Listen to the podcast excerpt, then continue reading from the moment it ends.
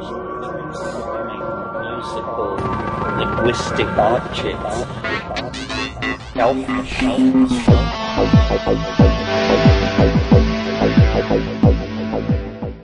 Greetings from Cyberdelic Space. This is Lorenzo, and I'm your host here in the Psychedelic Salon.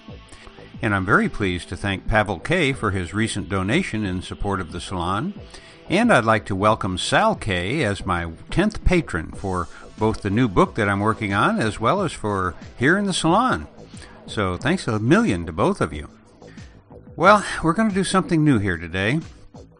A while back, the publicist for Rachel Harris's new book about ayahuasca got in touch with me about doing an interview with Rachel for here in the salon. And since I'm not the best interviewer, I contacted Shonagh Home and asked her if she would be interested in doing the interview with Rachel.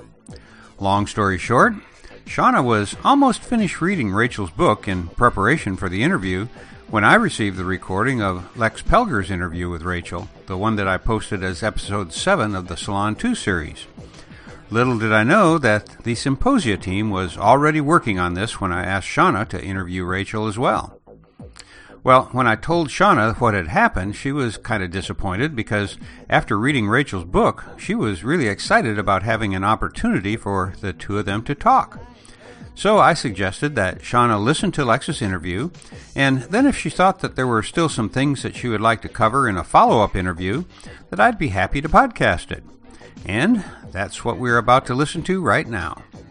However, Shonagh has asked that I not call this an interview because it was really more of a conversation between two people who, well, they seem to be on track to becoming new best friends. And having been involved in many conversations about ayahuasca and other psychedelic medicines myself, I'm pleased to pass this along to you in the event that maybe you are one of our many fellow saloners that are out there on the edge of the tribe with no one nearby to talk with about these interesting substances. So, if that is a description of your own situation, well, then just sit back and pretend that you are relaxing in a living room with these two interesting women and listen in on their conversation. And just to give you a better feeling of sitting in on their conversation, I'm going to begin the recording right now, just when their Skype connection was first made. Hi. Hi. How are you, Rachel? I would have dried my hair had I known we were going to look at each other. Oh, we don't have to. no, no, it's okay. I'll get over it. well, mine's still wet from my shower, so that's it. Oh, there you are. Good, good, good. Yeah, and you can clearly hear me, so we're good, huh? Yeah. Yeah, yeah, that was loud. I just turned it down. Oh, okay. Okay, perfect. No, no, that's okay. You don't have to whisper. okay. All right. Great, great. Yeah, I have this all kind of set up. Uh, so so we're recording as we speak. I should just do a double check here and just okay, make sure. I, I did find your you are the you're you do the tour to Ireland. You're the right person. I'm the right person. Yes. Yes. You Great. You, you got it. And um, Okay. I love that uh, we have that connection. You know, that is quite magical. And I must tell you, Rachel, that. I read your book and I just thought, oh my goodness, I just want to sit by the forest with this lovely woman. Oh, wouldn't that be wonderful? I know. I want to go on the trip with you. yeah. Oh my goodness. Yeah. It's, it's going to be really magical. But look, so Okay. you have, I see trees in the background. Are you in Maine? yeah, I'm in Maine. Yeah, it's Okay. a rainy day. You know, this is the normal spring. Yeah. It's 40 degrees and raining. Oh well, okay. So I'm in Redmond, which is a, a suburb of Seattle, and um, and it's also you know rainy. And I don't know if you probably can't see, but I'm also by the trees. Oh, how wonderful. I live on uh, uh, in a little fairy cottage on a horse farm, and I'm nestled in trees. So in a way, we sort of are both of us magical Yes. ladies sitting by the trees. This is great. I, I will quickly read your bio from the book, and then we're just going to get right down to it and have a magical conversation. Um, so yes, Okay, but this is this is a podcast. It, it goes out audio. It does go out audio. Don't worry, don't worry. It won't. Neither of us shall be same. seen, my dear. Good. I wouldn't do that to either of us. And certainly, Okay, if I good. did, I would have given you fair warning. For Lord's sake. so so uh, and so and this will be on psychedelic salon and it will be your second I know. interview on psychedelic salon and that's because i was almost i was in, just insistent like wait a minute wait a minute i want my crack at talking to this magical lady especially after i read your book so uh, so and of course so you wrote ayahuasca new hope for depression addiction ptsd and anxiety rachel harris phd has been in private practice for 35 years. She received a National Institutes of Health New Investigators Award, has published more than 40 scientific studies in peer reviewed journals, and has worked as a psychological consultant to Fortune 500 companies and the United Nations. She lives on an island off the coast of Maine. So I have to tell you that uh, you know, I, I, had this whole sort of thing outlined of what I wanted to cover because I took copious notes. Your book is now one of my treasured gems in my library with i'm one of those people i dog ear the pages I, I do i confess and i underline stuff. So and uh, and i just want to start at the end because you spoke to my heart and, and this was under the title of, of under forest bathing and, and you wrote, I think grandmother ayahuasca traveled from the Amazon rainforest to the Western world to heal us so we can heal the earth. Westerners have been disconnected from our wild roots for so many centuries that we need personal healing to be able to experience, quote, wilderness rapture, an initiation into the world of natural beauty. By falling in love with this enchanted world, we'll realize that we are the caretakers of the earth and we need to heal the environmental crisis we've created. And so I just thought she is speaking my language, and this woman loves beauty and loves nature, and Mama Aya speaking to you.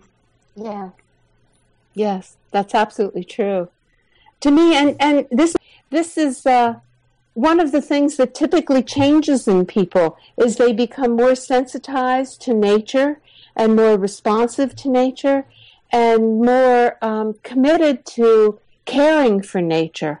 And so people often, I mean, people often report moving to um, an environment just like you're in, where you're, as you said, nestled in the trees and more connected. As a matter of fact, I, I, there was one week where three or five people talked to me about their need to be in the midst of the trees. It was that specific. Mm-hmm. So um, this is really something that's kind of that sensitizes many of us. Yeah, I I think of it as Mother Nature is calling her children back. Oh, that's lovely. yeah, yeah, saying, "Dear ones, you have you have all but forgotten." and yeah. oh, and you used to talk about finding our roots, and then of course, what do trees have but these? Oh, right, right. and that that quote from Connie Grauds about when she asked, you know, who she was basically asking, "Who am I working with? Who is this spirit?"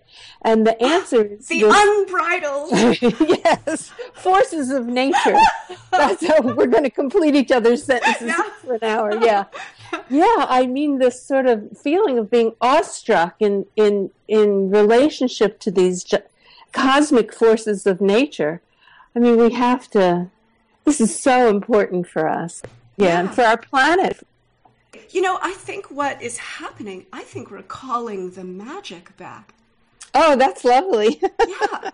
but don't you think? I mean, we have been rendered almost sterile in this Western mindset, which I think really is, I've given quite a lot of thought to this. I think it's like a, a commercial construct. So all of a sudden, there's a price on everything. Everything's up for sale. Nature, us, just everything. And, and so with that, we we lost a very what was a very intrinsic connection to nature to the cosmos you know to the uh, uh, journey uh, that the planets make you know. We would we would farm and plant certain things according to you know where the moon was and the constellations. And we we and we were in touch with the unseen and so material science has said uh-uh no no no we're going to just take this very literally we're going to break it down into some of its parts and uh, and we've I think we've just sort of gotten lost in in all of that. and yet, you know, the physicists have come back to the unseen worlds. Mm-hmm. So um, I don't know. You know, sometimes I'm totally pessimistic and sometimes I'm totally optimistic. Yeah, yeah. And so uh, I think perhaps the unseen worlds are calling us in more ways than one. yes, and certainly through these plants and fungi. And so, you know, I really, I would love for you to talk about your relationship with Mama Ayahuasca. And, and you know, Rachel, I think what you are doing is such important work because you are really um, infusing the whole psychiatric model, psychotherapeutic model with this a level of beauty, of uh, spirit, connection that again is really intrinsic in all of us, and you are uh, giving it validation and in a really profound way. Well, you know, I've I've had such conflict about what is this voice. I mean, from almost the very beginning, mm-hmm. from just a few ceremonies, I, I literally heard a voice that that I've heard a few times now, but I'd never heard before. I never hear it in any other context. It's it's a very specific voice, and um, and and I've had such conflict about what is it. I mean, I'm a Westerner. I you know I'm trained in research and and you know there's not much room in my cosmos for hearing a voice that's a spirit entity and so it's been a real crisis for me to really um, change my worldview and and yet uh, even though I still I still say I'm in that crisis I'm, I'm I sort of hang out in the liminal in the portal between one world and the other, and I'm not comfortable in either world right now. but I go I go back and forth. But when I look back on what have I been doing for the last 10 years, well, I have really dedicated my life to the research study, to the book, to this whole process. So when I look at my actual behavior, I don't seem to have any conflict. Yeah, so no. philosophically, I have a conflict, not not in terms of where I've dedicated my energy. Yeah, yeah, no, you are very much a modern medicine woman, and that's what I gravitate to. Is the the medicine women? You are. I'm calling it. yes, me. And you know, there's like I feel like, oh my god, I hope this is like the last chapter of this. I'm exhausted. Again, I'm dedicating myself to supporting the book, and sometimes when people read me a couple of sentences like you did, I think, oh, that's really good. Who wrote that? And I sort of have this odd dis- disidentification with some of the writing. I'm not saying it was channeled. I know I chained myself to the computer. I sat there for hours. Mm-hmm. I know I wrote it.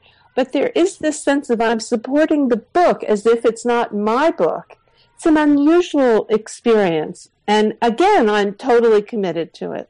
Yes, I hear you. I hear you. And so uh, I think of that as the muse and Mama Aya, I think, has become quite amused. Yeah. and amused. Yeah. yeah, so I, you know, people ask me, well, what's next? And I have absolutely no clue. And I'm sort of hoping this is the last part of this mission. Um, and I don't know. But mm. again, I am doing what's called for, and it's really, it's become like a job that I didn't realize I was signing up for but I'm I'm as committed as ever. Yeah. So and and I feel so wholeheartedly that um, you know, like I had one client who had had mystical experience since she was a child, and I was seeing her through a really difficult um, uh, divorce. And even with that kind of working with her closely and and being, you know, uh, uh, on her side through such a difficult time. It was a year and a half before she mentioned having a spiritual experience mm-hmm. as a child. A year and a half before she trusted me mm-hmm. with that information. And it's because our culture is is so unsupportive of the normal experience of having mystical experiences. We don't know how to categorize them. We don't know how to uh, just respect them and honor them. So it took her that long. I mean, not everybody is that careful, but I understood it. She was afraid I would think she was crazy.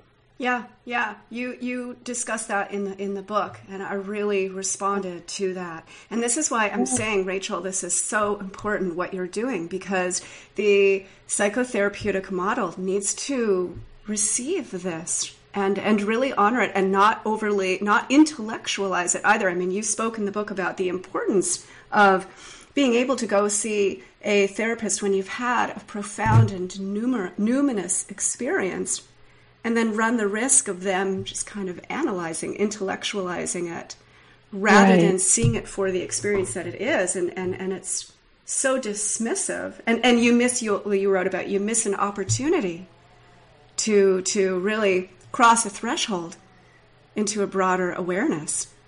Right, right. And uh, therapists or well meaning friends can take something away from an experience. So these experiences are like little little um, plants that are growing. They have to be protected and watered and and um, and put in the sunshine. And we don't want uh, a friend or a therapist uh, saying this is just unfinished business when yeah. it's not.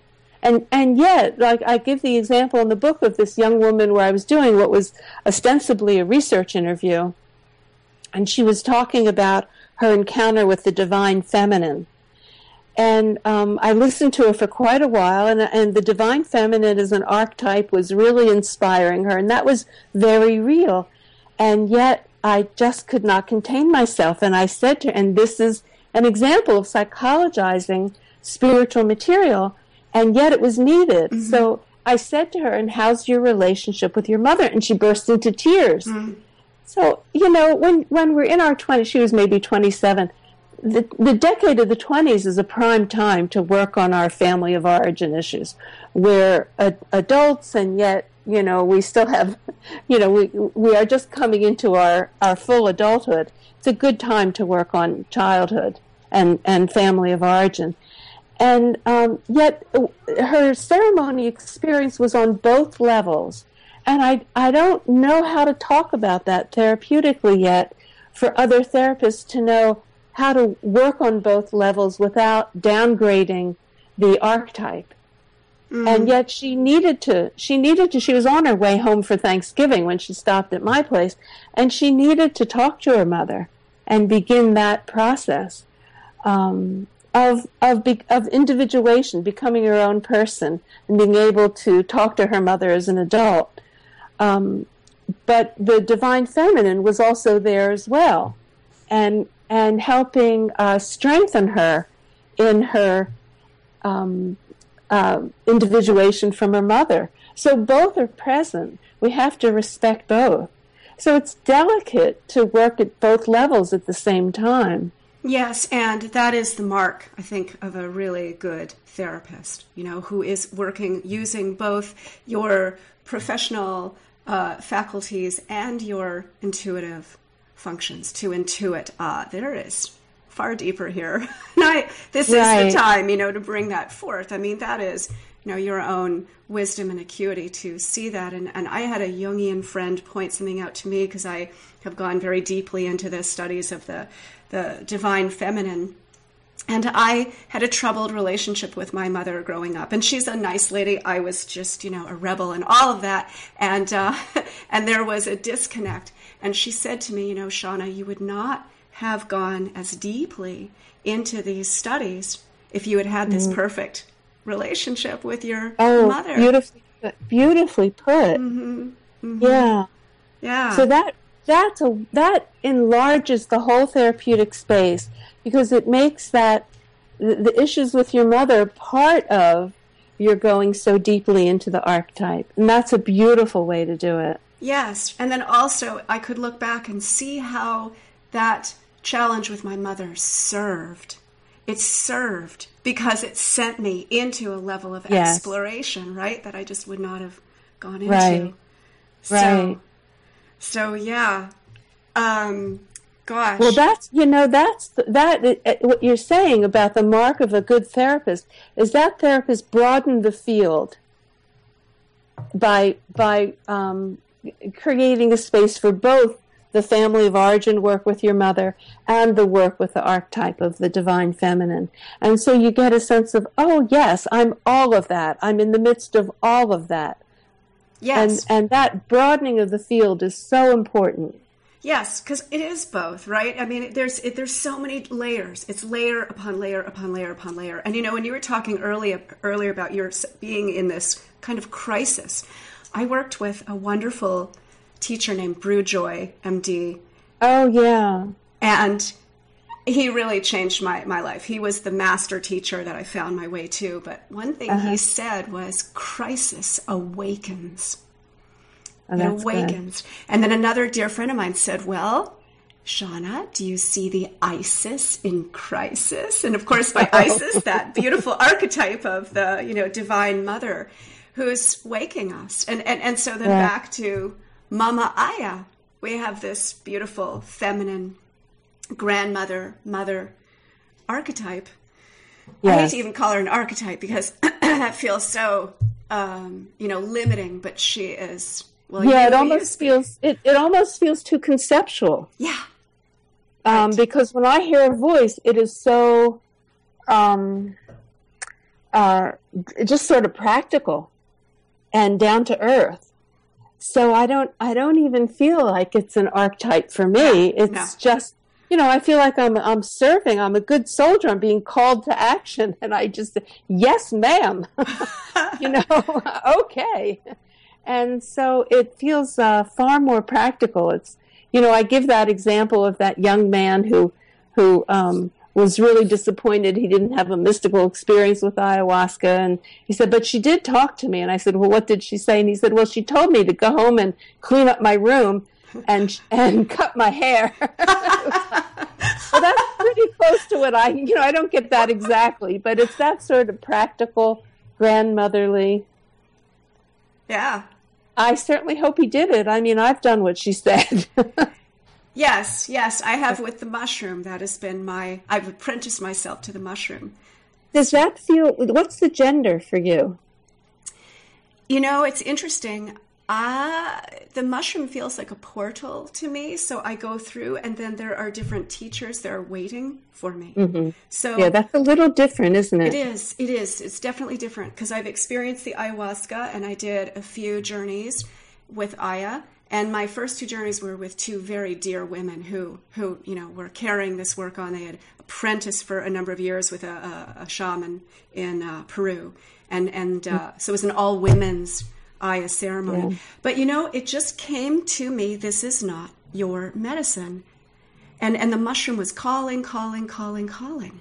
And so I think also, you know, these plants are working with our DNA. I always joke that your rap doesn't work in, in those realms because they can see all of you. So just open your heart and be humble and, you know, let the, the yeah, chips fall. Right. right. and, uh, so right. yeah, so you know, Aya has you know called to you and so many others, and you know, for others of us, the mushrooms called, and you know, right, right. And have you, in in your being called, have you been uh, called to be exclusive? Uh, to be exclusive with the mushroom? Yes. Uh, not in so many words, but yes, that is like I've tried DMT. Ah, nope, not my medicine. Um, uh-huh I think that's the only thing I've explored really. And so no, the mushroom, you know, yeah, it's is, pretty specific, isn't it? It is. It is. Isn't that so interesting? Yeah. yeah. You know, you just you know without a shadow of a doubt, not believe because there's a difference. Like yeah. really, this is deep, right. a deep knowing. Yeah. I just want to say one more thing that sort of surprised me surprises me about the exclusive nature because it hmm it kind of uh, snuck up on me um, because I'm I'm a child of the '60s. I mean, I was I was at Esalen in 1968, so that gives you a clue. Um, and so uh, I've been surprised at, at, my own personal conservative stance on really only doing this one medicine, mm. really not doing anything else, and just and and doing it very as carefully as I do mm-hmm. with only one person who's quite authentic and you know well trained and um, I mean basically grew up in in in an indigenous situation. Uh, so I've been surprised how, in a way, narrow and focused I am. It mm-hmm. sort of caught me by surprise, and as I talk to other people and they're doing other things and and I have no, I just am not called to, you know, I'm really called not to do that. Mm-hmm. And um, I was in a conversation with with uh, a shaman who was saying, it's when he's working with people and they're doing other things, other energies are mixed in, and it's a little more difficult for him in his following with that person. That's exactly right. Do you know? When I first began working with the mushroom, I didn't even start till I was 48, and I this wasn't planned, but I just kept going back month after month after month. You know, I started with five grams and I just continued. I kept being called, and I, I, I, started in the forest. My first five or six forays were out in the forest. In any case, gosh, maybe it was the okay, that was for a year, and then I would just do it when I was called. And then the second year, I had the opportunity to sit in peyote ceremony with the Native American Church with with a group, and the peyote right. that was in late May, and in around mid-April, the peyote spoke with me. and only you and I would go, okay, yeah, all right.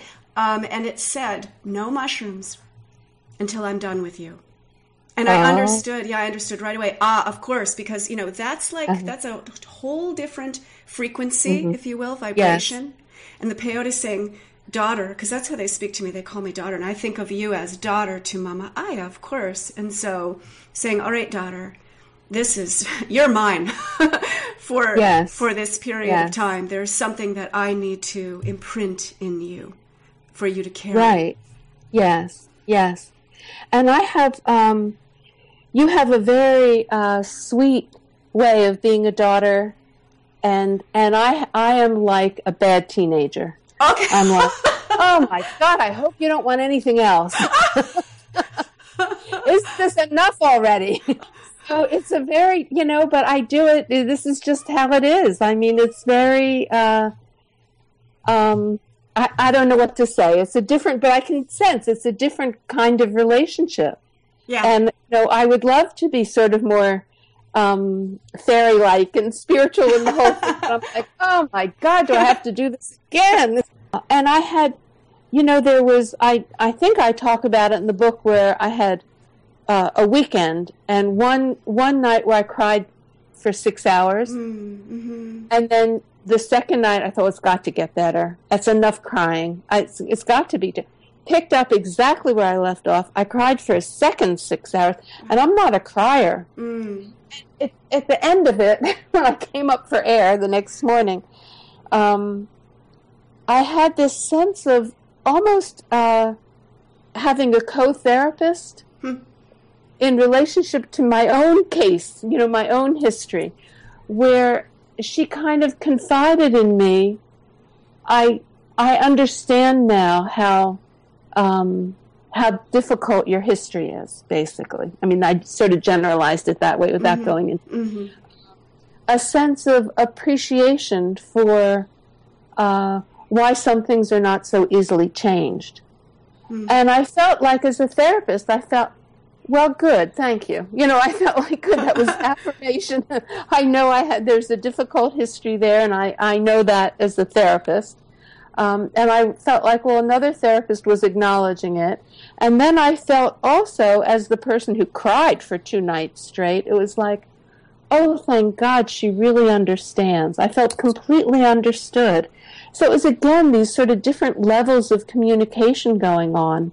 And uh, that was really important to me that I felt, you, you know, that's sort of high in my book to feel understood. And so for me to feel that she really understood um, was very meaningful to me, and it was kind of a a relief for why am I not one of those people who changes, you know, in, in a miracle cure?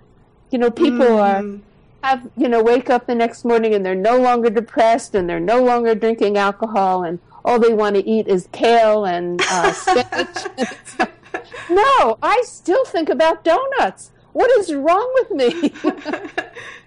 so you know, I haven't been cured yet of my sugar addiction, but I feel that uh, in my therapeutic relationship with grandmother ayahuasca, she understands more and she's patient and kind. So then I can be more patient and kind with myself. Ah, yes, good point. You know, you that reminds me of that beautiful story you shared in the book about uh, you were working. Uh, this was I don't know the Harvard area, and there were all these doctors in white coats, and there was this woman who had just you know been Oh, in and out of mental hospitals, and this one doctor just looked at her and said, "I'm so sorry for your suffering." And, and Right. so this feels the same thing. This this Yes. this affirmation, this recognition, this being seen, being seen, and your sufferings acknowledged. And, and yeah, that, that had to be just so difficult. Like that level, that is a healing. That's yes that in itself is the healing yes Mm-hmm. yes and and so then i ha- then of course you know i have to step out of it a little bit and say well there's a real therapeutic relationship here with the plant spirit right. i mean now i really now i really feel a little crazy but that is actually part of the process and uh, you know uh, there have been times when I've been in conversation with someone where I felt like I really where they had they had also ayahuasca in their blood, so to speak. I mean, they also were connected, and it almost felt like I had a co-therapist.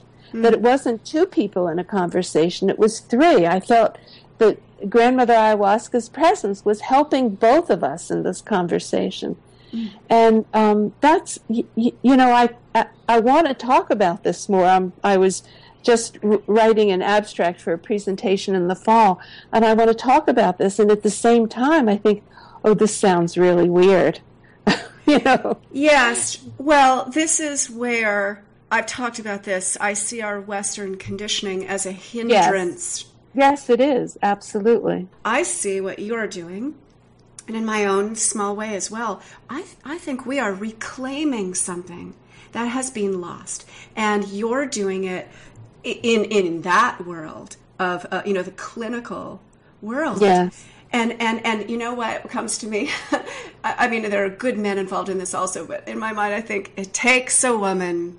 It takes a woman, and uh, because you know that you can you you know you're you can put people sort of um, off guard, you know, and just uh, you know, there's a there is there's the, I know the, the rebel teenager, but there's also there's a gentleness, there's a tremendous warmth and a tremendous humanity, and at the same time, it's very clear the level of intelligence and professionalism. In other words, so then you know, Mama has given Mama Aya your face to this piece, and so people can say, well, gosh.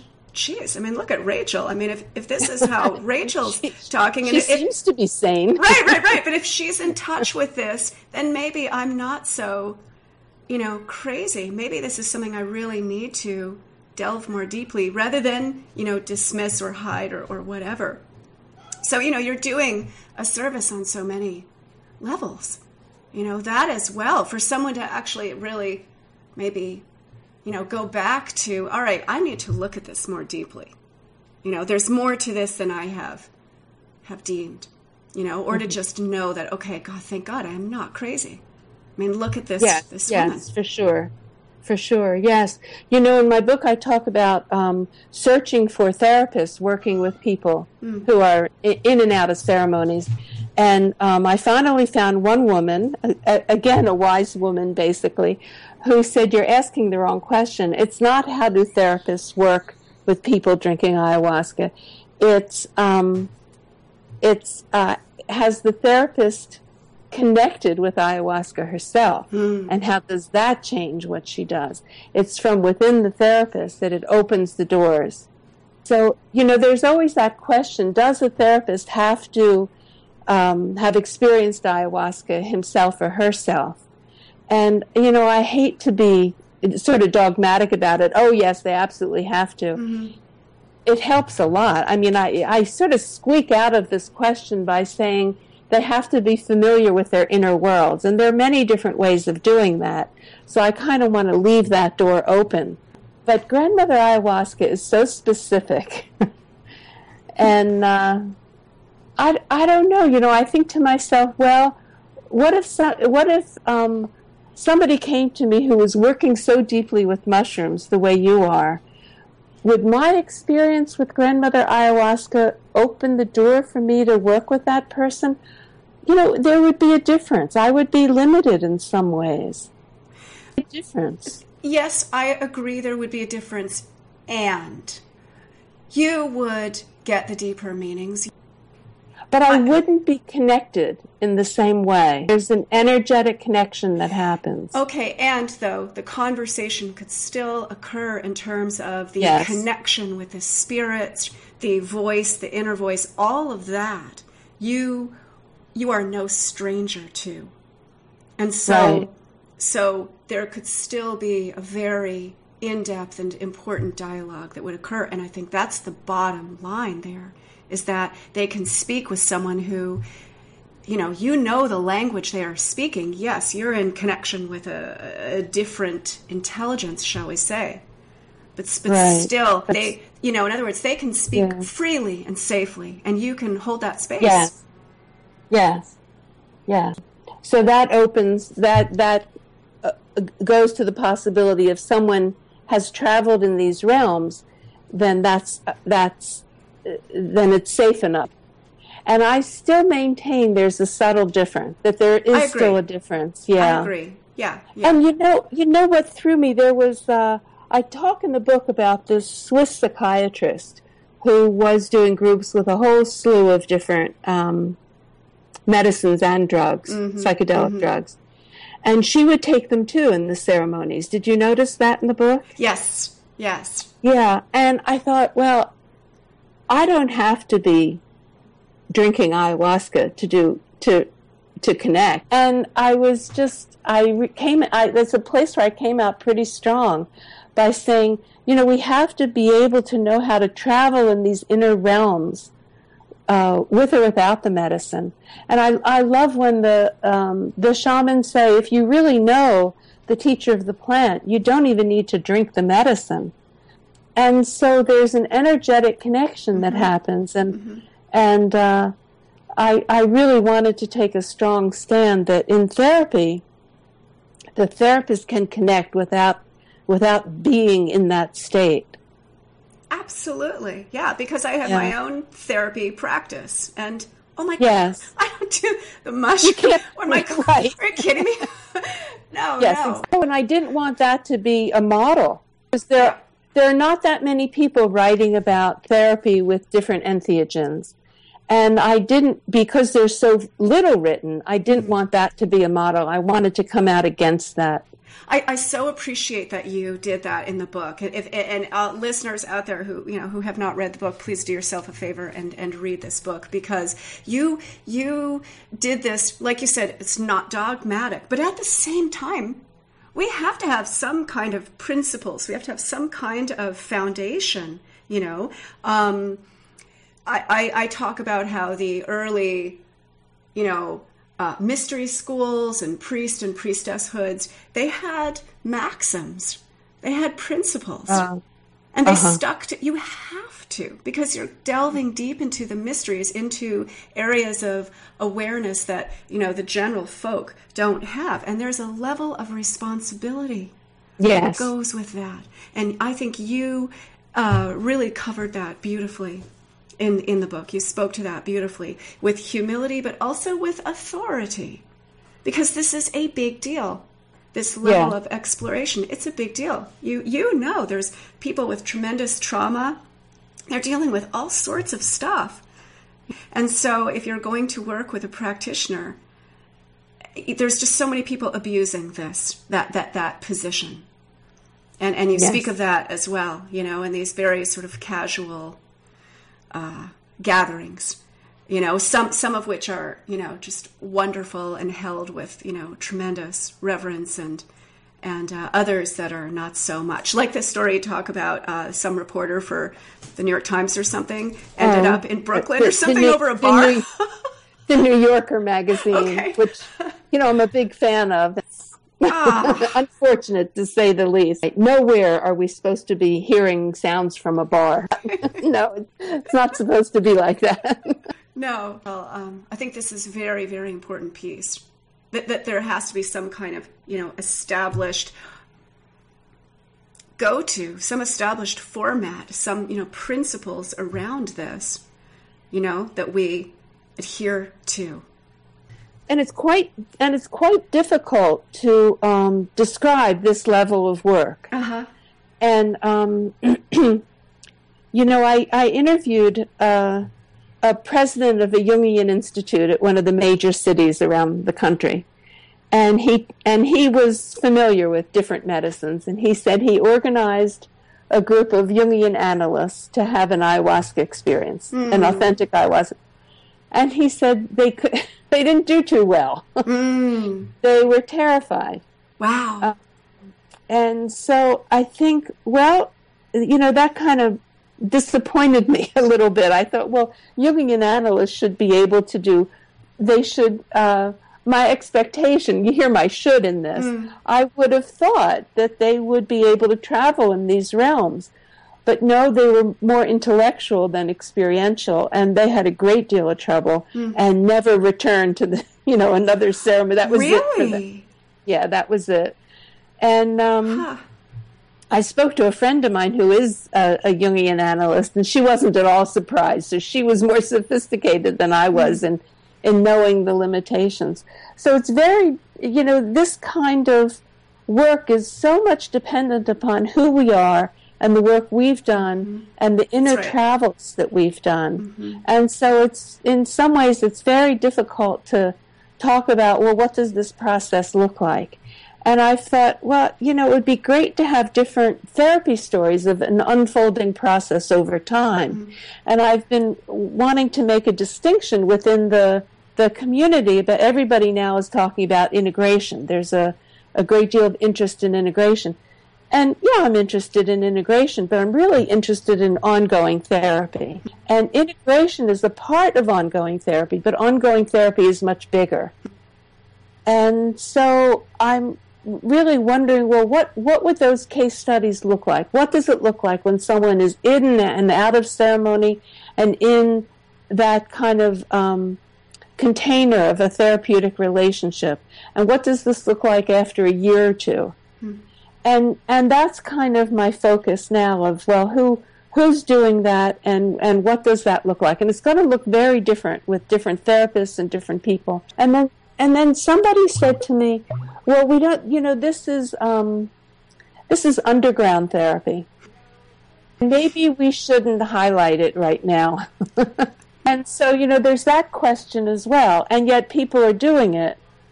And so, these are very delicate areas, and I I don't know yet what I'm called to do or what, but uh, these are very interesting questions. How to handle this emerging um, uh, opportunity.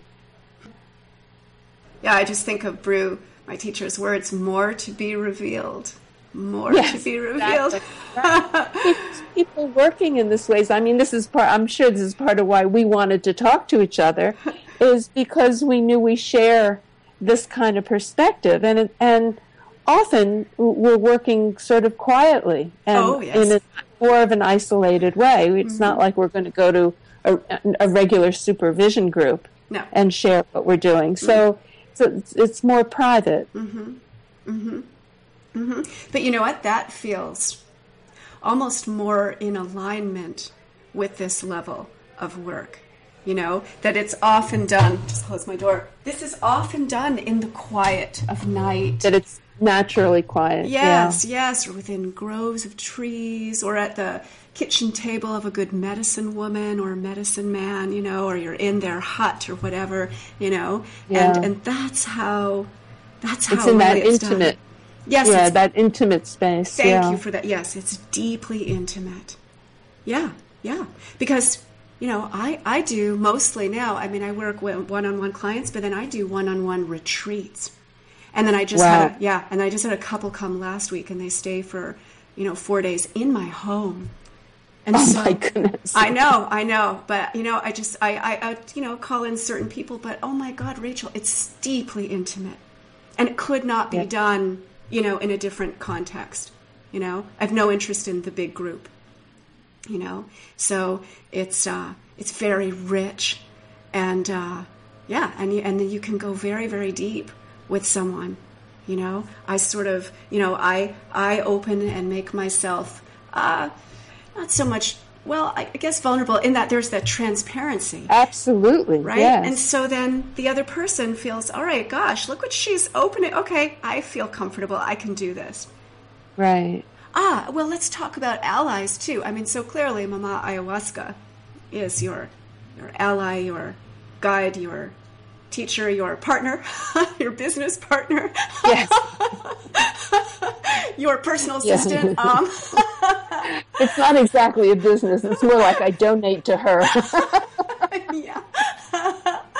and so, yeah, so she seems to be the primary, you know, because um, we you hear talk of you know tutelary spirits in the form of animals and whatnot. So for me, you know, I have the owl as well as the, you know, the fae, and so.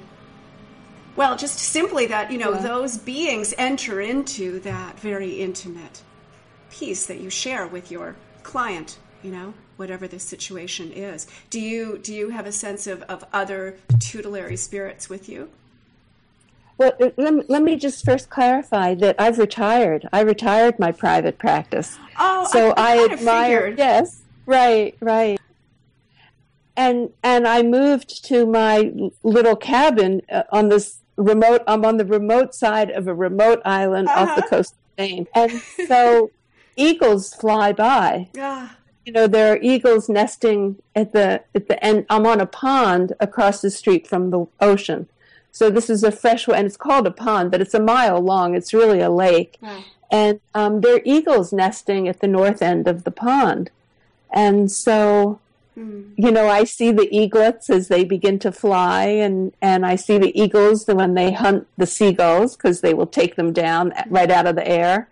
And I've seen, there was one summer, I, I said to one of the locals who are very good naturalists, I said, to, I said, I saw two eagles over the pond and they were fighting. And he looked at me he waited. And I said, yes. And they were, they engaged and they were uh, kind of fighting, you know, tooth and nail hooked together. And they were, you know, coming straight down. And then, like three feet from the water of the pond, they disengaged and each of them flew away. And he looked at me and he said, they were having sex. That's great. and I had never seen eagles having sex. Wow. And it's pretty wild. You know, they really they went straight down for Wow. hundreds of feet because they started pretty high. So I live with the eagles and I live with these big boulders that I know have a consciousness. And um, you know, it's been it's it's what I'm most grateful for in my life is living in the in the wilderness and in this silence Mm, and so close to nature. mm, And so I have a lot of help just living where I am. But nobody speaks to me the way, Greg, you know, the way I, I don't Yeah, hear another yeah, voice. yeah, yeah. But there's no question I'm soothed and restored um, just being on this island. And there's a there's a community here, and um, you know half the community hates the other half Oh, really? you know, this is not an idyllic place. This is more like the the, the with the McCoys and the the Hatfields I- and the McCoys. yeah. And so it's like who's not talking to whom recently, and so this is not a peaceful, idyllic place, but it's loads of fun and Hmm. interesting. Hmm. But the only thing we all agree on is the to protect nature here, Hmm. to protect the island. Everybody has their relationship to what we call the island, Ah, and it's and that's the personification, the island. hmm. And um, you know, every every dinner party eventually gets around to talking about the island and what's best for the island. Wow. Wow. And That's so there's this shared sense of a of a presence. Wow. Oh. Yeah. I love that. Yeah. Well, a few, a few um, things. So first of all, it's just so it's lo- lovely that you live there, and it also cracks me up at the same time, Rachel. Because okay, you're on this remote island, and you're just all you know, and you're retired, and, uh, and that's why I was laughing. Because it's like Mama Aya's like, um, well, yes, and dear. right exactly. Exactly. So you know not, once we're here none of us want to leave. And i've made the commitment i will leave at any time. I will do whatever is necessary. I'll i'll go give a talk. You know i I'm so uh, you know, it's a 40 minute boat ride to the mainland. It's not a it's not a ferry. It's a mailboat. Wow. Um, so I have a car on the mainland. I'm I'm 10 hours to Manhattan. So I said to someone in Manhattan who's organizing things, I said, I'll come down. Well, that's a two day trip down. Wow. And um, but you know, I'm willing to do that. Whatever it takes, I'll do it. And so that's my commitment for this year. Wow. Well, that's impressive. That's So- impressive. yeah, because I could see why you'd want to be all curled up in that gorgeous space you are in. Right, right, exactly. Yeah, and and it's also incredibly restorative, and I think very important also for the work that you're doing. Like quite a gift, you know, Yes, that you yes. have this little nest on this island, you know, and so so I could see that really nourishing you. And then you go out into the world when you're called, and you do this extraordinary work. And then the eagle piece is really interesting just because it feels to me, you know, on a different mystical level, like, ah, she's bird tribe. Of course she is. and, uh, uh, you know, I have been receiving these beautiful poetic messages as a result of doing the mushroom. And uh, come to find out that the original shamans were the poets. And that of course these medicines yeah they were associated with you know the poetic inspiration. Right. but when you were speaking about that eagle, and I thought, I thought of you know this incredible connection you have to Mama Aya, and and the space within yourself, essentially that you have found. And in one of the poetic messages that I received, they said, "It takes wings to find this Oh. place, a Right. bird's eye view, you know, to see and and and." Uh, and, and a bird's eye view is you can see the below and you can see the above, you know, and you can navigate both, you know, and that's really what you are doing because, you know, you've got your navigating, you know, the clinical. Well, you're, gosh, it's like you're really marrying the two hemispheres of the brain, you know, and you say you stay in that sort of middle liminal sort of space in between, you know. I would say you are navigating that space brilliantly. You're straddling both worlds, you know. And to the alchemist, you've failed if you're just stuck in one world, you know. I mean, you are navigating both. You're really holding the tension of those opposites. But I'm, I am, I am trying to hold the tension of the Okay. opposites and, and to become more comfortable in not knowing. But the truth is more like I feel completely um, pulled in one direction or another. So if somebody says to me, like in this conversation, oh yes, we'll talk about grandmother ayahuasca. But if somebody comes up to me after a talk, like someone did a few weeks ago, and says, you know, y- y- from a Buddhist point of view, your your everything is a projection. You're co-creating this grandmother ayahuasca voice. Hmm. I'm like, oh yes, of course, that's true too. Hmm. I lose it completely. I have no concrete sense of reality anymore. I mean, I just have to face it. I just don't know. And so I can easily get pulled to one side or another of hmm. this uh, portal. And um, so I don't feel so much like I'm balancing beautifully in between. I feel like I get dragged one way and dragged another. and and I just am working on accepting and becoming more comfortable in the mystery. That's that's kind of what I'm sort of actively working on in my own inner acceptance. I I want to say something about what you said about the eagle point of view mm.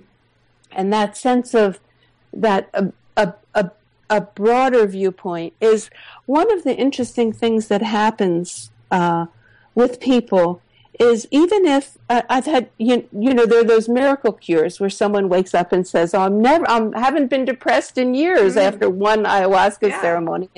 Why not me you know? But um, you know it's a miracle cure. But other people say well I still suffer with anxiety depression but I have a, a healthier distance from it so I know it's arising and it will pass and I don't get stuck in it like I used to, and I don't layer on top of it like, oh, why am I so depressed? Or um, what, you know, will I ever get through this? You know, I don't layer the worry on top of it. So that there's such a wonderful therapeutic distance that people have, and I remember talking to this one guy who very clear in just you know brief interviews that he really suffered with anxiety but he was able to almost have a sense of humor about it. Well, no, that hasn't changed all that much, except I have a better attitude toward my anxiety. Mm.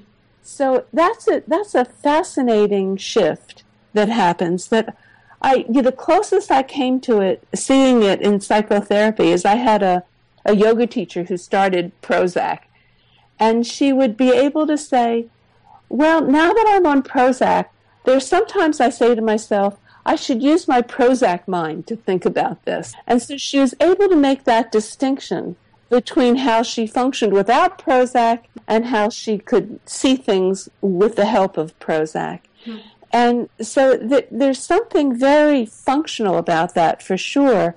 And it's, um, it's sort of, you know, if we're not going to have a miracle cure, we're not going to be one of those lucky ones, then this is kind of the next, the next step that helps, helps us live with what we have, with what we're dealt with in a way whatever our biochemistry is or our situation, it helps us live with, with the life we have right now.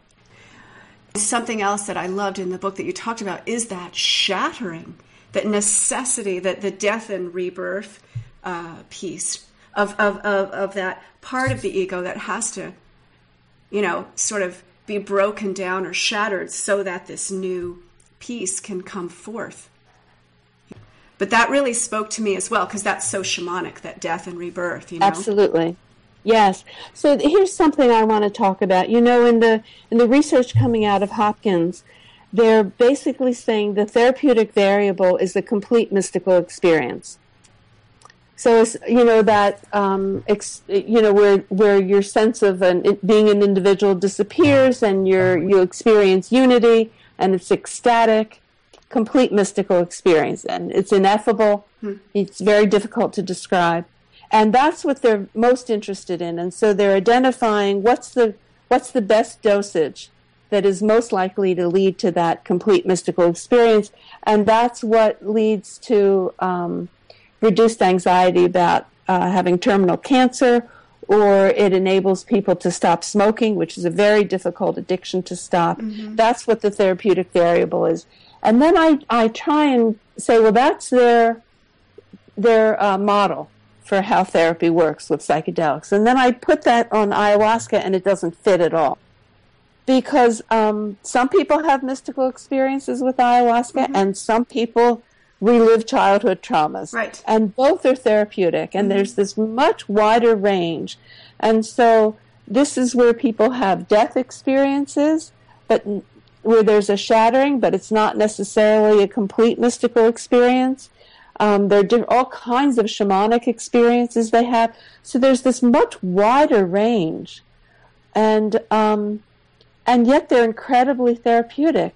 So I I hope for the convenience of research studies, we don't limit our concept of what's therapeutic about these medicines into one simple variable of a complete mystical experience. It's far more complicated than that.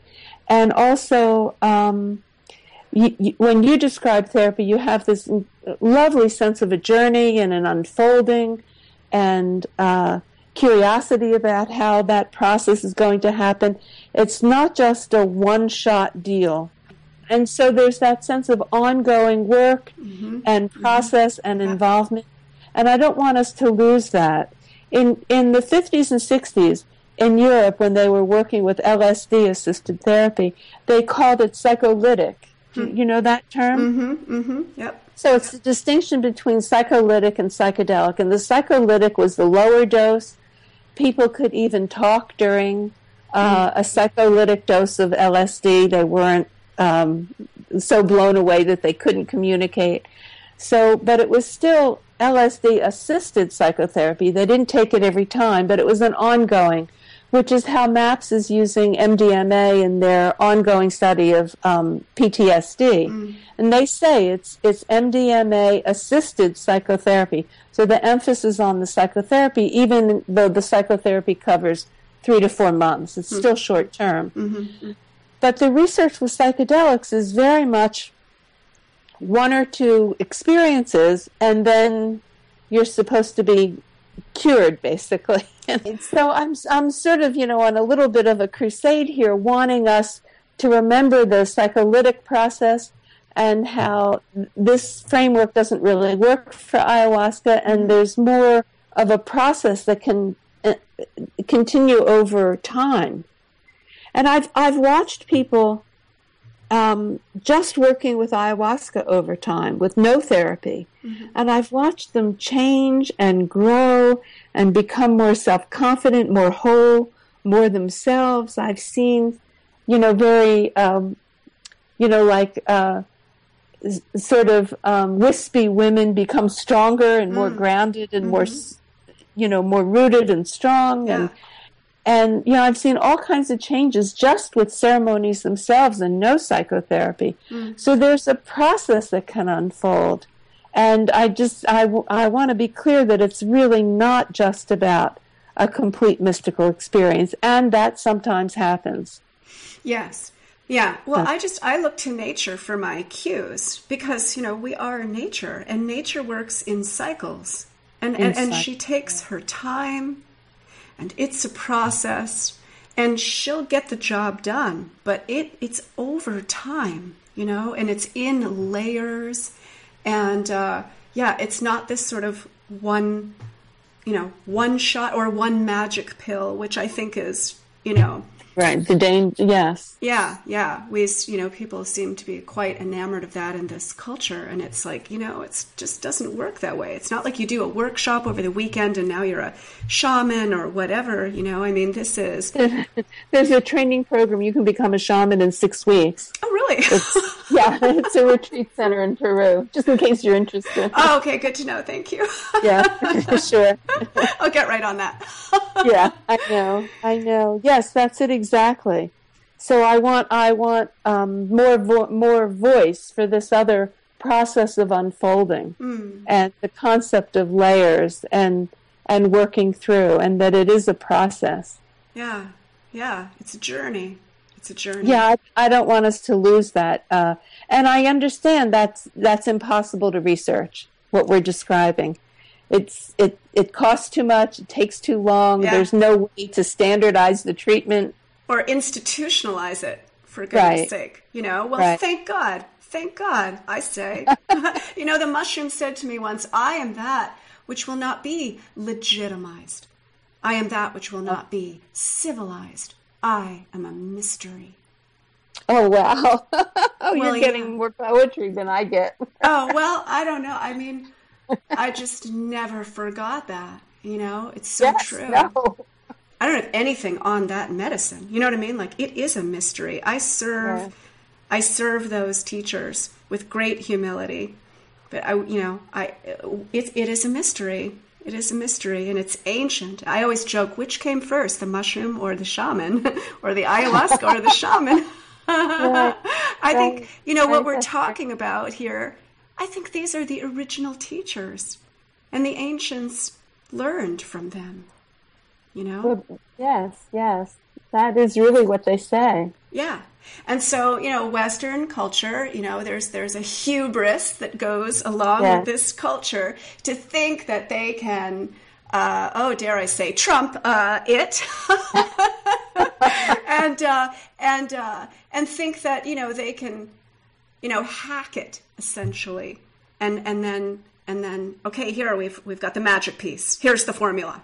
We've got the formula. And yet they're also missing the uh, understanding that each of us is wired so differently. We may look the same, but there's a maxim of law. I study a little bit of that that says what is like is not the same, for nothing similar is the same.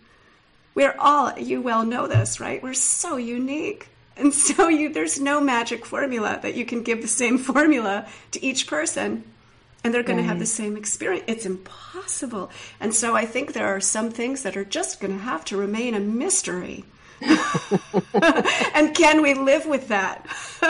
well, that's that's exactly what I work on in mm-hmm. my own inner life. That is what I'm working on. Yeah, yeah, yeah, with these probing, curious minds of ours, you know. we have to know. I, I know that. I always joke and say, I just want to know everything. That's all. That's all. Yeah. And I hear the mushroom spirits laughing, you know, in the background. Oh, Shonagh, there she goes again.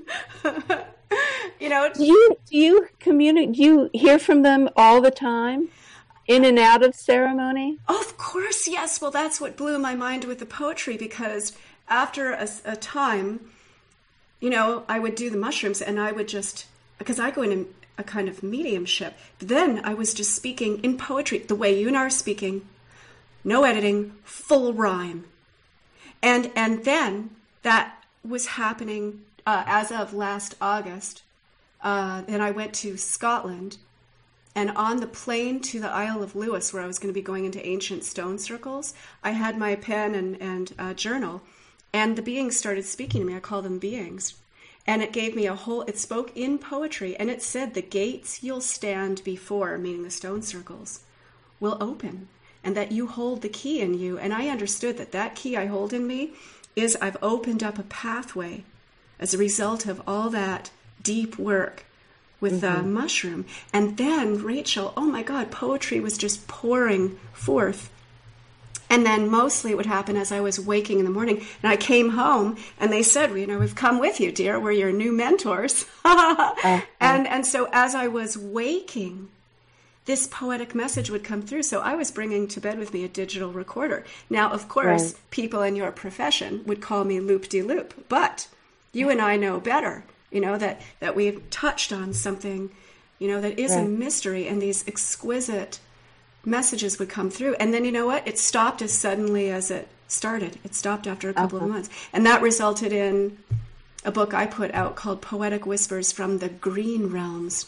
And I love that you spoke to that green mystery at the end of your book. Truly, Rachel's Yeah. just like, oh God, this woman's a sister. You know, I just can't wait Oh. to. I, I I knew when I found you on the internet. I knew. yeah.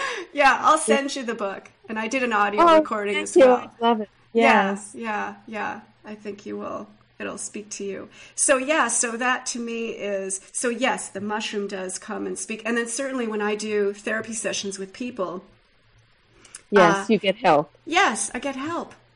There's a presence there. Mhm. And and and so again though, you know, this is ancient. This is not new. There's nothing new about this. We're modern folk and and we're we're simply reclaiming something that's very ancient and and we're we're navigating how do we bring this into a 21st century construct? You know and how do we do this gracefully and carefully and respectfully and intelligently? Yes. and and you know here you are just this uh, a very important example of how that gets done you know i mean i really cannot thank you enough rachel for this good work you're doing and and i thank you for your courage and your spunk and um, and everything that goes along with it you know that takes ovaries girlfriend you know really you know? I still have them. They're not doing much, but I still have them. You know, a book that was really important for me was um, When God Talks Back. It's um, an anthropologist who did an, uh, a participant ob- observer study by going into a landmark church.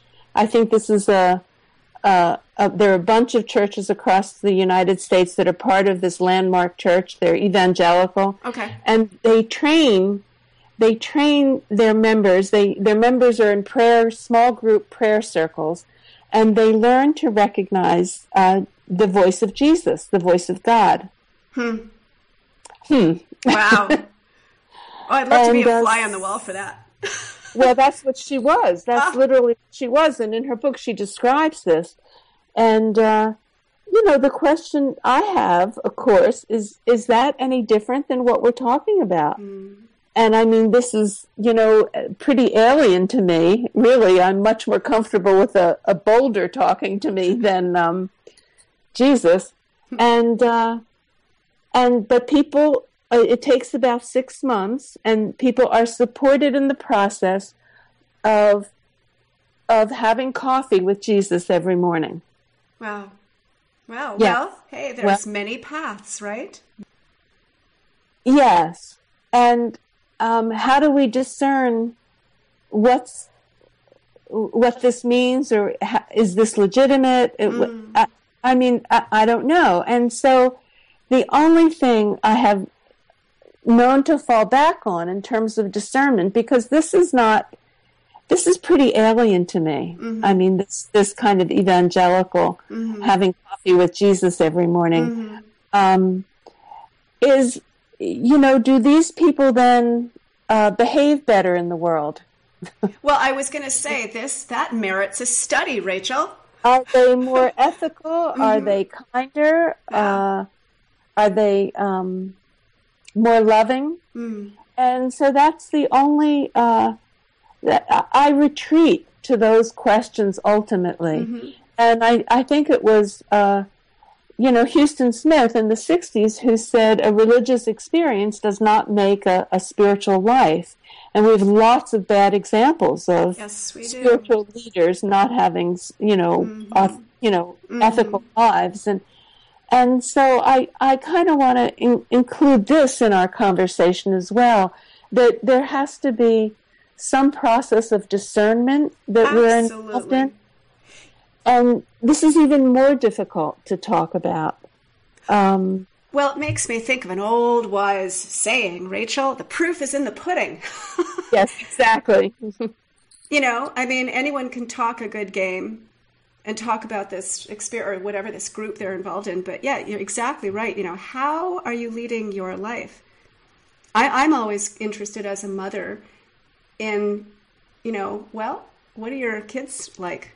You know? I mean because kids not always but they can often you know re- reflect the kind of right. parenting that they, rece- they received and, and all of that. And so yeah I'm, I'm i'm very interested in sort of the inner family life you know? How are you running that family you know? How are you treating your children? And uh, you know because they are you know a reflection of that and uh, yeah, and how are you in your relationships? I remember many years ago uh, working, going on a, one of those journeys to the Yucatan and, and different places you could go, you know, with a, with a woman who's an author and she's a channel. And, um, and I thought this was very early on in my explorations and I had really projected on her, oh, she's so powerful. Right. She's so that she's so in touch. And she was terribly abusive. Oh God. I mean, just terribly, really I'm inexcusable. Yeah. Well, not to us so much, but to the people who she had, she with, you know, right. worked with at the center, and you know, so only to realize, you know, wow, you know, um, you can touch these liminal places, and um, and still be, you know, a real jerk. Actually, you them. Yes, yes, yes, yes. Yeah, you talked about that in the book as well, that it's actually no guarantee. Yes. No, but it's very, I still have this sort of childlike expectation that people will be um, authentic all the way through, well integrated, and it's not, not at all true. I, I have to tell this one story is the shaman I work with went back to um, the jungle to meet with the shaman, his godfather shaman, who he lived and trained with for decades. And the, that shaman is um, 106 years old, give or take a year or two, because, you know, they never know when they're born. And I had seen a video of him a couple of years ago. And when he just had like a string loincloth on, I mean, it was remarkable that nothing showed because I looked, because there was movement in the video. Somehow he was completely covered. But um, that's all he had on. And, he, and so at that time, he was about 103 and he looked fabulous. It was remarkable. But at 106, he's this is possibly the last visit, and he's getting ready to transition. And so I said to to the shaman who I know, I said, "Well, what were the final teachings? What were the last teachings?" And he said, "Well, they were all about um, ethics and love." Ah. I thought, well, that pretty much sums it up.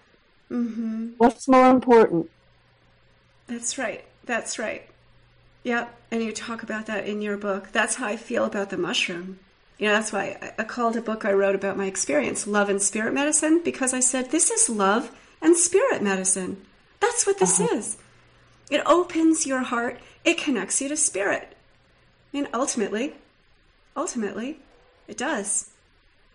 You know, if if well, you know, you also talk about these people who, a couple of these folks who just fought the medicine essentially. That one fellow who was like, "No, I'm going to Yes. keep my shit together." Essentially through Right. this thing, and he Right. he gained nothing. Yeah. You know, so so yeah, there there is that there is that as well. But but ultimately, yeah, this is love. It's about opening the heart. Yeah, yeah. Could you speak a little bit to that before we end? Because Well, you know, I I had a humbling experience just a few weeks ago, and this this sixty something guy was talking about. Um, he basically has a lifetime of being a player with women, and you know, I'm sort of trying to be objective and therapeutic about it, but all right, enough already. And he's been in maybe half a dozen ayahuasca ceremonies, and he's and I said, well, I hope they're really authentic, good quality thing. And he said, oh yeah, we have a DJ. I'm thinking A DJ? Yes.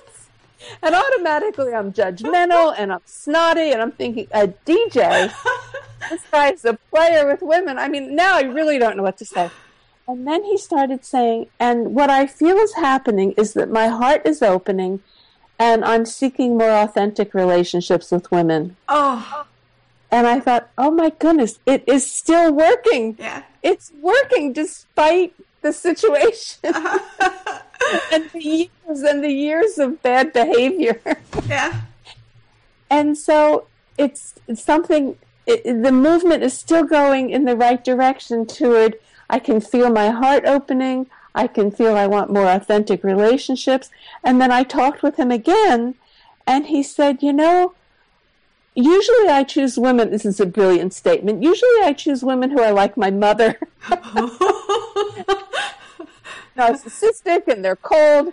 And um, but you know, I've started a relationship with a woman who's warm and generous and Oh. kind, loving, and this is the first time I've ever experienced this. oh my goodness. guy's been dating narcissistic women for four decades, Yeah. five decades. I mean, Wow. it's, and so all of a sudden he's having a new experience, Mm. and then uh, and, and still it is still, you know, the DJ with the ayahuasca, and I I, I said um, something like, well, you know, I hope this gives you a different, a new experience that you can then build on Mm. that this is that this begins to give you a new baseline of what to expect in a healthy, kind, loving relationship. Mm.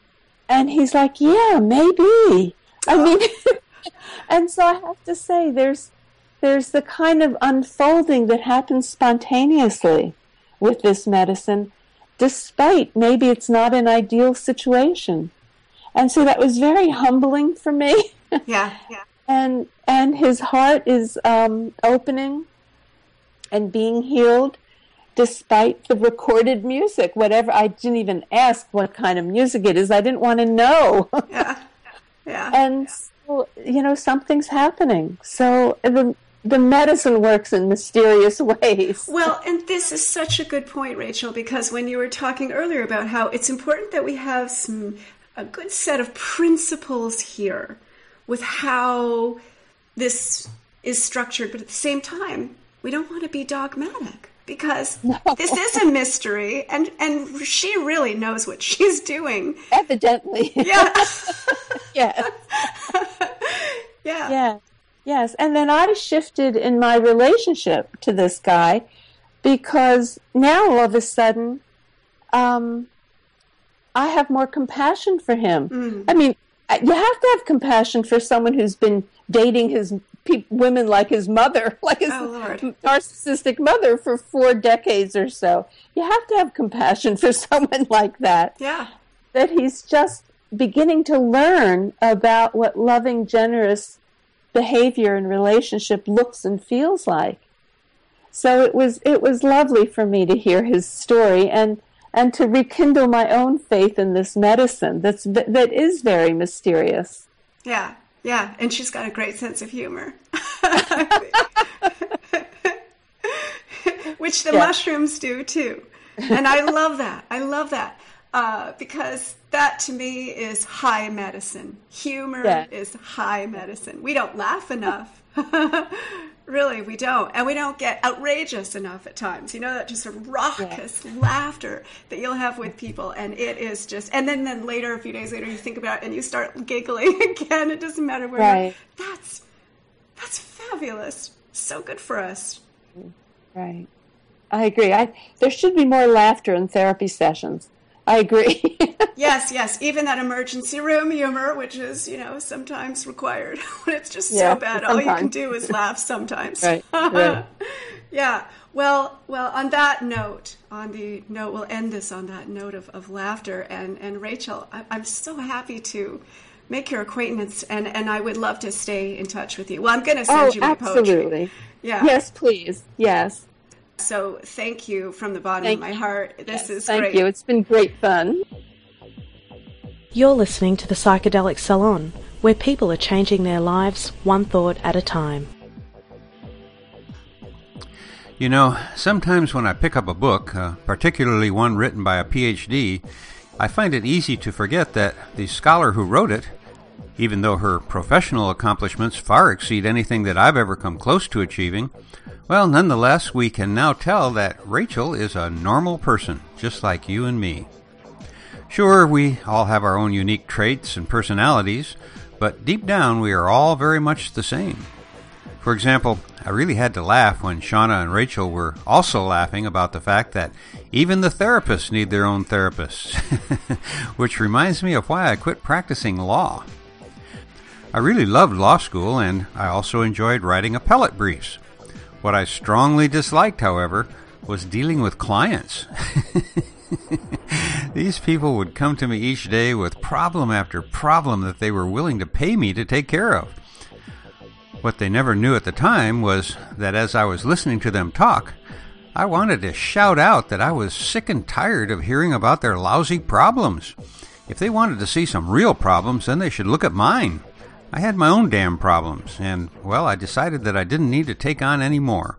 So I gave up the practice of law, and Macinich and Hagerty became simply Macinich and Associates. But that's another story for another day. While I truly enjoyed listening to Lex Pelger's interview with Rachel, I think that we can probably agree that having the opportunity to listen in on this conversation as well does a lot to humanize Rachel, and really, for me at least, it makes the book even more approachable. At least that's how I feel, and while I've not yet met either of these interesting women in person, I now feel as if I'd known both of them for a long time. I realize that sometimes I talk about little coincidences that take place and stand out for me, but really don't have any meaning for most of our fellow saloners. Well, that doesn't seem to stop me from bringing them up anyway. so here's the one for today.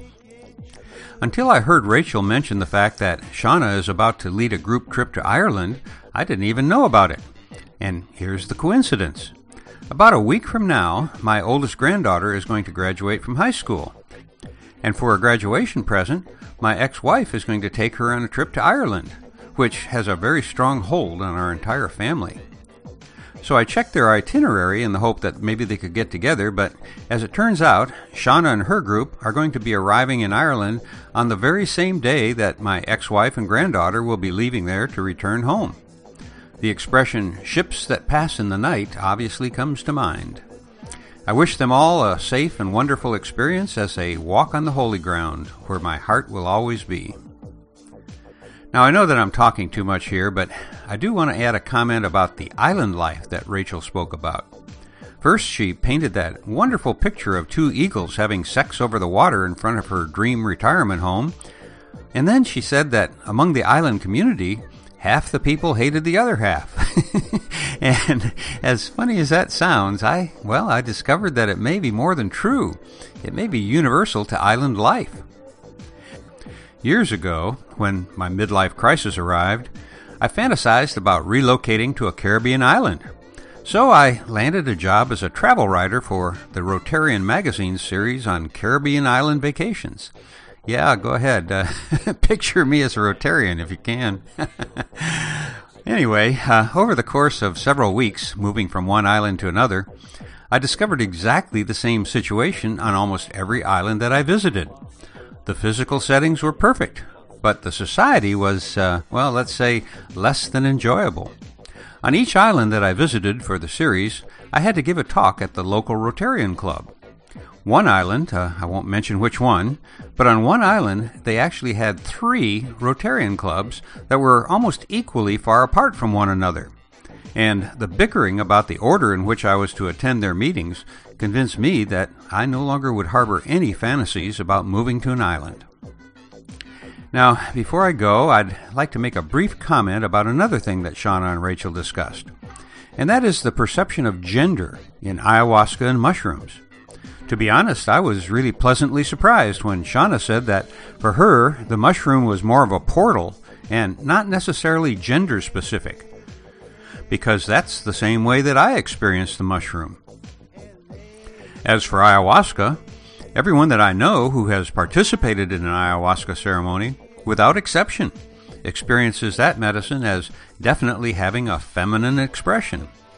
Now, the old cynic in me would say that, well, of course, ayahuasca is going to be perceived in a women's group as being feminine. However, the ayahuasca group that I belonged to was made up almost exclusively of men, and we all experienced ayahuasca as having a feminine persona. And not always a gentle one, I should add. She can be a stern mother sometimes, uh, if you know what I mean.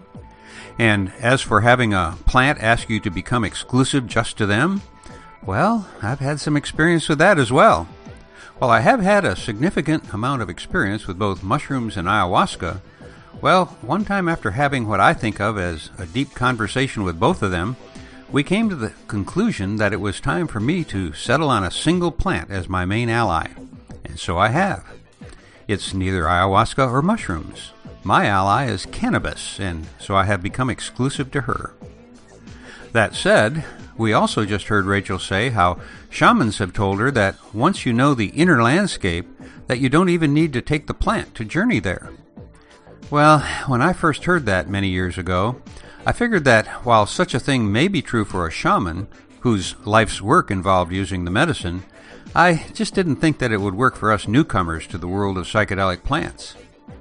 However, during the past several years, I've actually surprised myself at how deeply I can get into what I think of as ayahuasca space without actually taking the medicine itself.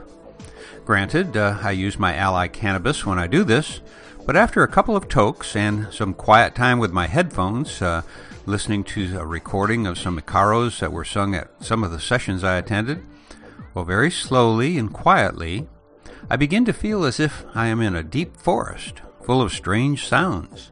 It is night, and the humidity is so thick it's close to fog. I don't know how to describe the smell, but I know it well. It's the place that Mother Ayahuasca always takes me to to let me know that I shouldn't worry so much. Everything is going to turn out just fine in the end. So she tells me. And for now, this is Lorenzo signing off from Cyberdelic Space. Be well, my friends.